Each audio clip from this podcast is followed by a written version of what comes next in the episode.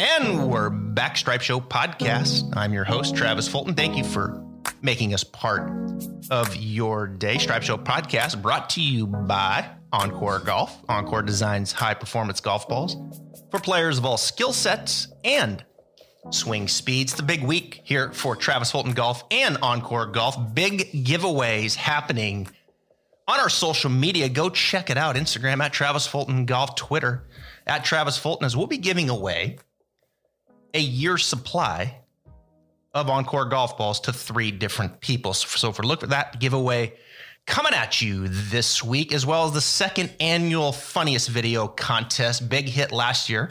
We'll be introducing the 8 funniest videos that we posted as part of the 10:15 tee time at Travis Fulton Golf.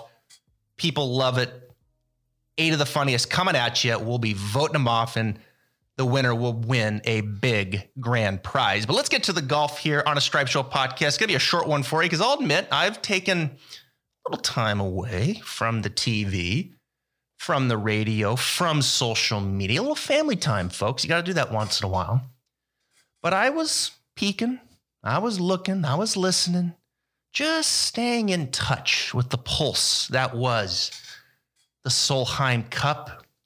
And once again, Europe wins 15-13. That is 4 of the last 6, folks. I tweeted out, Europe has figured out this team competition. I'm not going to get into all of the reasons why I think that is. We broke it down earlier this week.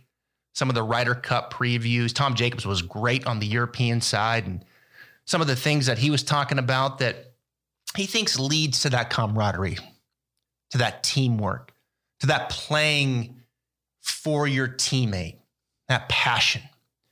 And Europe has seemed to capture it. There's no question about it. They certainly have in the men's game. Ryder Cup, 9 of the last 12 have gone to Europe. There's no question the unity and the team atmosphere is very present in the men's game with the European team, much more than the men's game. I don't know about the women. I'm not close enough to it, but I do know this, that Europe in women's golf is getting better. They are getting better. And perhaps this was the best team that they ever fielded, top to bottom, all 12. And they took it to the United States because on paper, folks, on paper, if you go to the world rankings, for what that's worth, Nelly Korda, of course, is the #1 player in women's golf coming into this week.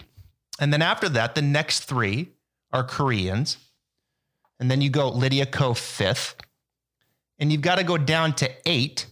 That's your next American, Daniel Kang. Brooke Henderson is 9.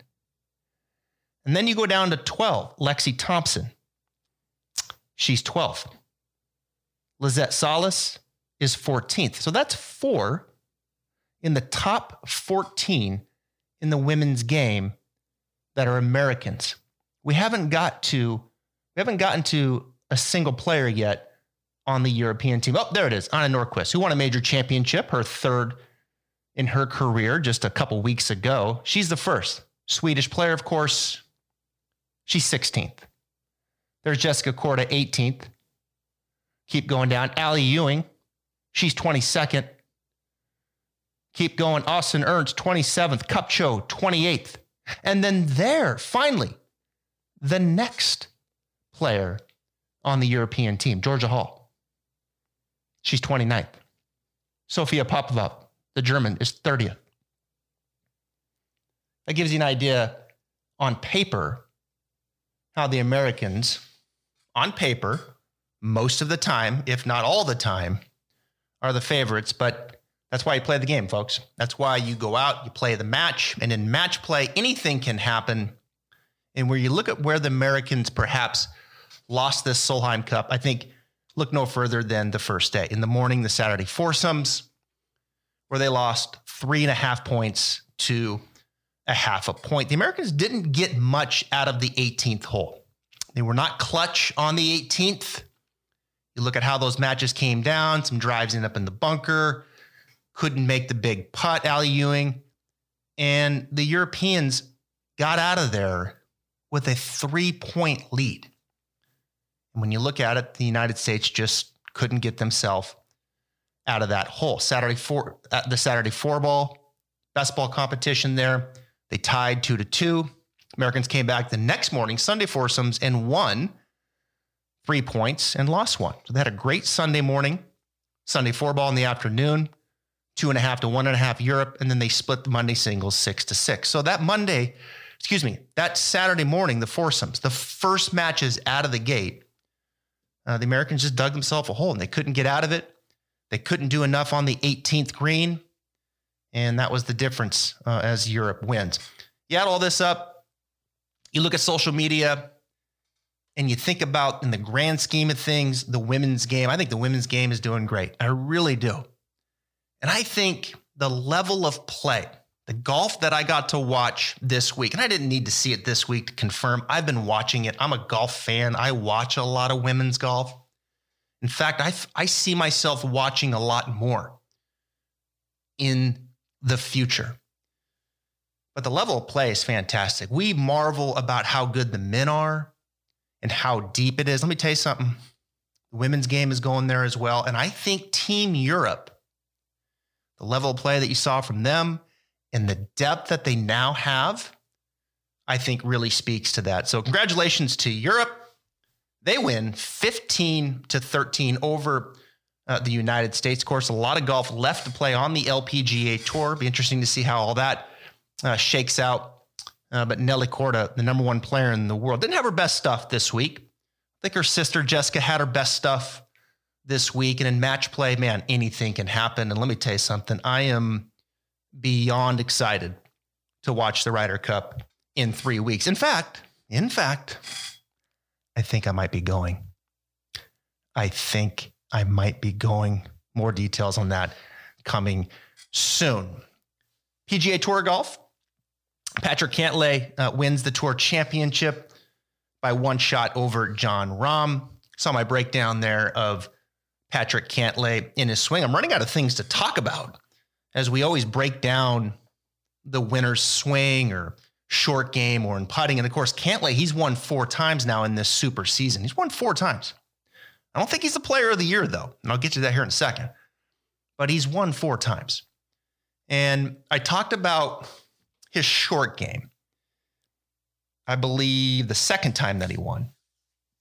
Talked about that little clipper that he hits, little kind of nip shot where he, club head comes in, coming down, catches the ball in the ground, and then it gets out of the ground quickly. That's what you see tour players do so well, is when they're around the greens and they're hitting off oftentimes those tight lies in the collection areas or short of the green or what have it, not in the rough.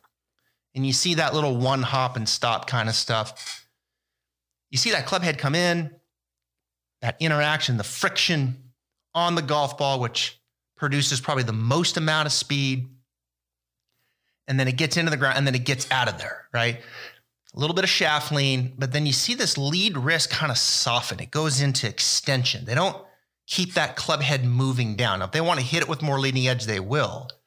But you'll see them turn the chest, the lead wrist, go into extension, that club head pass the handle, and then they just kind of cut it off that left hip. It's almost like you're trying to put the butt of the club in your left hip. Patrick Cantlay is really good at that shot. Kevin Kisner is really good at that shot. Justin Thomas is really good at that shot. Luke Donald was really good at that shot. A little bit of shaft lean, not much. A little extension of lead wrist. Turn the chest, put the butt of the club right there in your left hip. Work on that. Tough shot.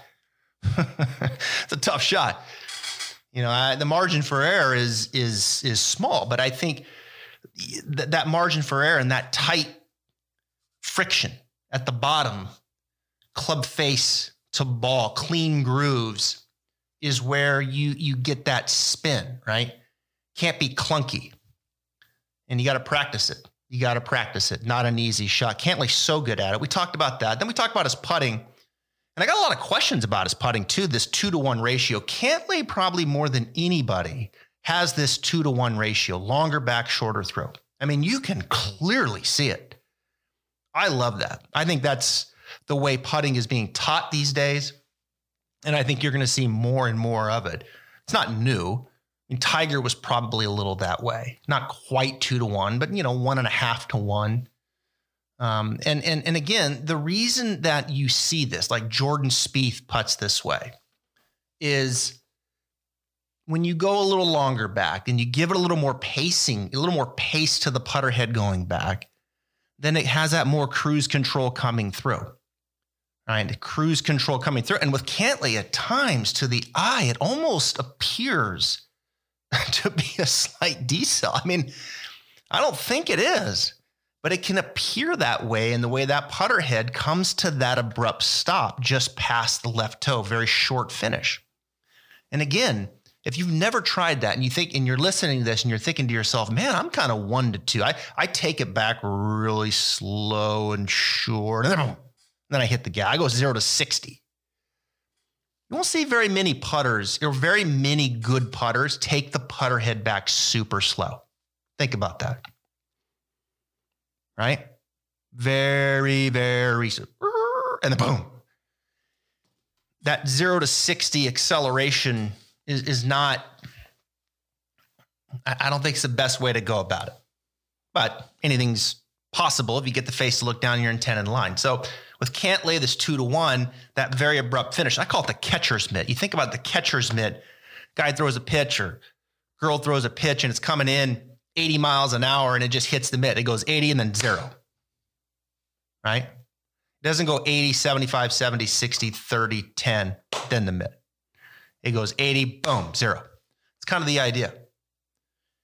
Putter head comes in, 80, just a random number, and then boom, hits the catcher's mitt. Very, a bit of a firm finish. Not a stab, but it has a little, it has an ending to it. I like it. I really do. Talked about that. This week, we talked about a swing. Let me tell you something with Cantlay. Patrick Cantlay works with Jamie Mulligan, who I've known for a long time. When we started the Stripe Show podcast 1.5 years ago, the very first guest on the podcast, and go back and listen to this, I did it from my car in Ponte Vedra with Jamie Mulligan. And we talked about Patrick Cantlay. Now, of course, this was well before Cantlay has emerged onto the scene. He was starting to. But this was the conversation with Jamie Mulligan for the very first podcast was about taking a player, a junior player, and developing him through high school into college at UCLA to becoming the #1 amateur player to winning on the PGA Tour. It's a great podcast. You should go check it out. Jamie Mulligan, I think, is probably one of the most underrated coaches in professional golf. And he's a coach. He's not an instructor. He's a coach. And he coaches a lot of different things to his player. Luke List is part of that stable as well. But Cantlay is a different kind of talent. He's a different kind of dude. And you can see it. I think I've really started to warm up to Patrick Cantlay. I think it's easy to say, wow, gosh, we want to see that energy. We want to see that reaction. Wear it on your sleeve. As a fan, you can... you can get fired up with that, right? You see it in football, big hit. Get all fired up, running into people, pounding your chest after a big putt like Ian Poulter. Like, we can see that. It's stimulating. It fires it up. Cantlay's not going to give it to you. But what Cantlay will give to you is this ability to get into the zone and focus, and I'm going to use this cliche, one shot at a time. If there is one guy in professional golf that truly looks like he is focusing at one shot at a time, it's Patrick Cantlay. I mean, it doesn't matter if he's 20 under or he's 10 over. It is like the same dude. That's amazing. I tell you, it's amazing. And perhaps I think the best compliment you can give him is that he can focus all things one shot at a time. He had a kind of a funny little quote after he won the $15 million, and they were talking about his ability to focus, and he related to Tiger. He said, I watched Tiger, and Tiger can get into this zone and focus on a shot with all of this stuff happening around him, and nobody had to deal more than Tiger. And then he would do it. And if it was a big moment, he could then let it all out, his emotion, and react and get fired up or get mad. But then when the next shot hit, he could just refocus back to that zone again. And Cantlay's like, I got the first part figured out. I can get into the zone and focus. I just can't let it out because I'm not that kind of guy. And I appreciate that. Cantlay knows who he is. Patrick Cantlay, to me, has self-awareness. He understands the temperature in the room. You can hear it in the way that he answers questions. You can hear it in the way that he talks about Bryson DeChambeau and playing with him and what he had to deal with and that whole situation. Patrick Cantlay has self-awareness. Patrick Cantlay is a smart dude. Bryson DeChambeau doesn't have any self-awareness. That's what he needs. He needs to understand more of the temperature in the room, and it would do a hell of a lot of good to his stress level moving forward. But Cantlay does, and I appreciate that. And I'm warming up to him. I really am. I know a lot of people don't like him. You know, he's got that, just that little weird look sometimes, you know. I got a weird look sometimes. Sometimes I look at pictures of myself, I'm like, what the hell am I doing? And, you know, it's just the way he is, you know? And bottom line is, yeah, Patty Ice. He's becoming Patty Ice because he doesn't look like he feels any pressure. Doesn't look like he even cares sometimes. He's so in the zone. That is amazing. It really is. You talk to sports psychologist, Dr. Brett McCabe and others, and I guarantee you, they're like, that is impressive stuff, what he is able to do as a professional athlete and get into that zone each and every shot with no emotion involved and let his skill set come out every shot. It's really impressive stuff. And Cantlay wins the Tour Championship, but he's not the player of the year. My vote for player of the year is Jon Rahm. What could have the year been for Jon Rahm without COVID? Well, let's take a look at the year that was. Scoring average on the PGA Tour is first. Top tens first. Official money first. Birdie average first. Strokes gained tee to green first. Strokes gained total first. World ranking first. FedEx Cup second.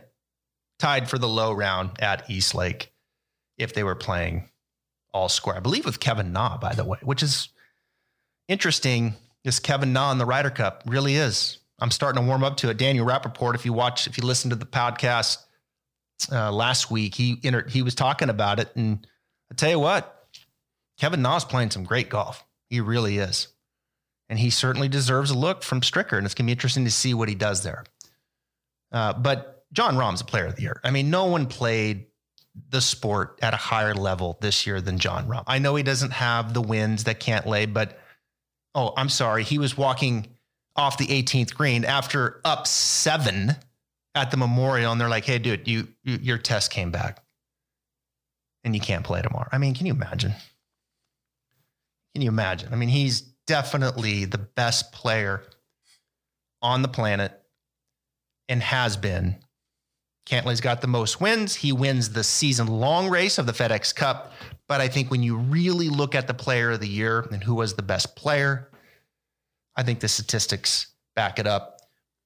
And it's Jon Rahm. And it was a very, I would imagine for him, frustrating year, considering his 2 bouts with COVID and what it cost him. And he's going to now lead Europe into the Ryder Cup as the #1 player in the world. Cantlay will be on the American team. And my goodness, the stage is set.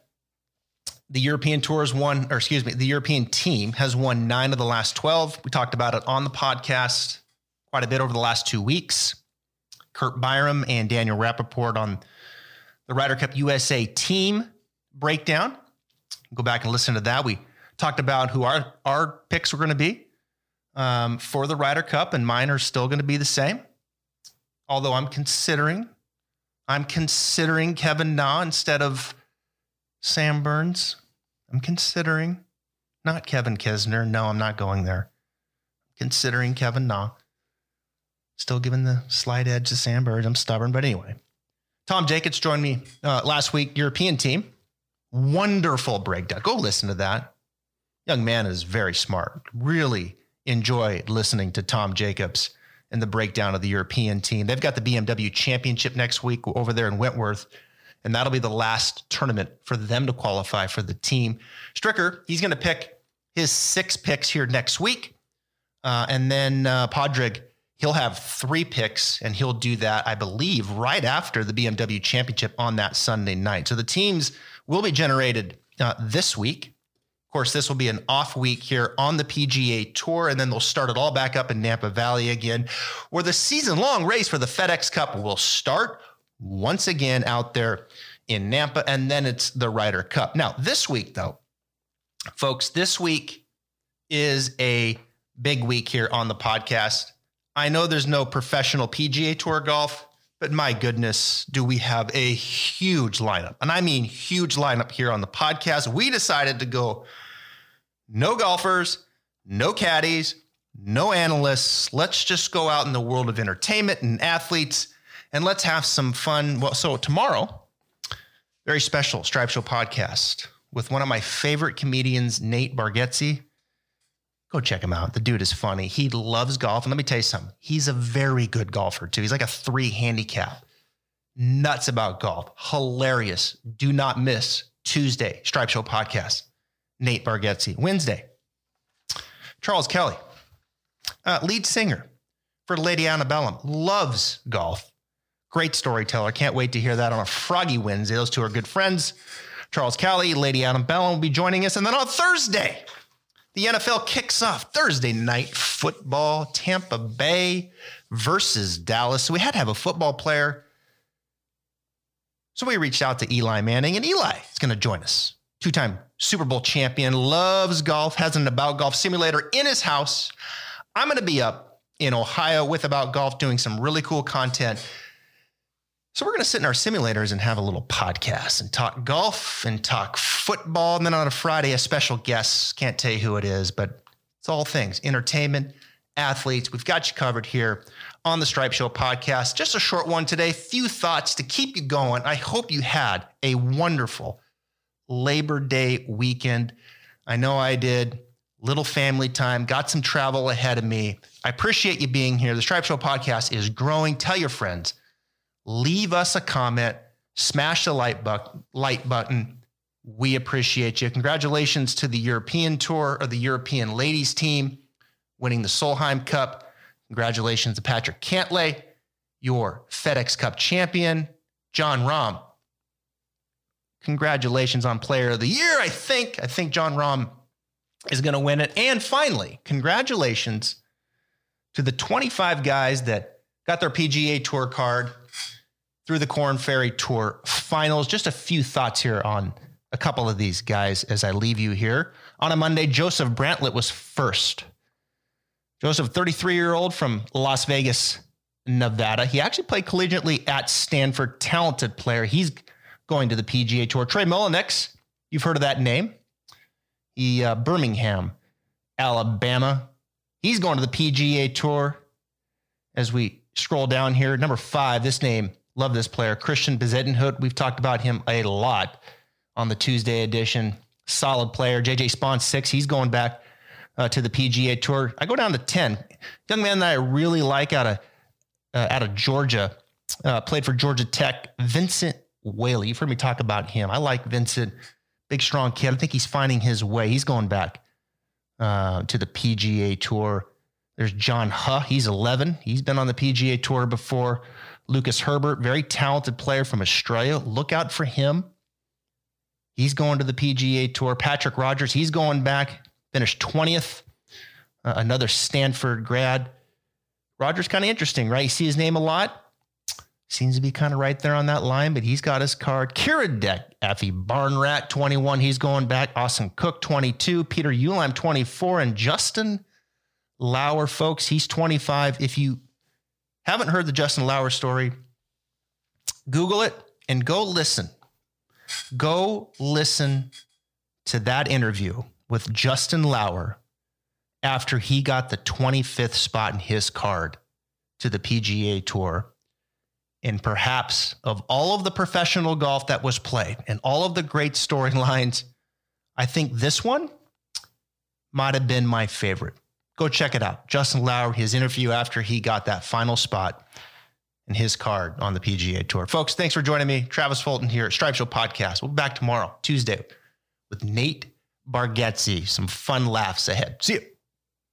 Let's take a second to talk about the folks over at Encore Golf. Encore has earned a reputation across the golf industry and with golfers everywhere for its combination of value, performance, and customer service. Their team in Buffalo, New York, is flipping the script on golf technology through perimeter-weighted balls made with the high-density particles and proprietary nano-transitional layer, offering players enhanced accuracy, control, and distance.